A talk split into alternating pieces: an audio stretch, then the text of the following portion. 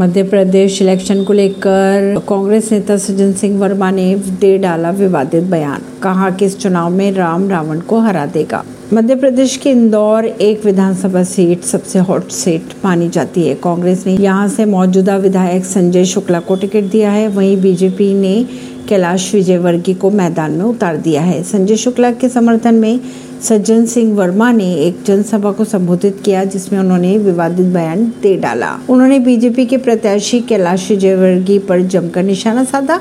उन्होंने संजय शुक्ला को राम बताते हुए कहा कि इस बार रावण को राम हरा देंगे। परवीन सिंह दिल्ली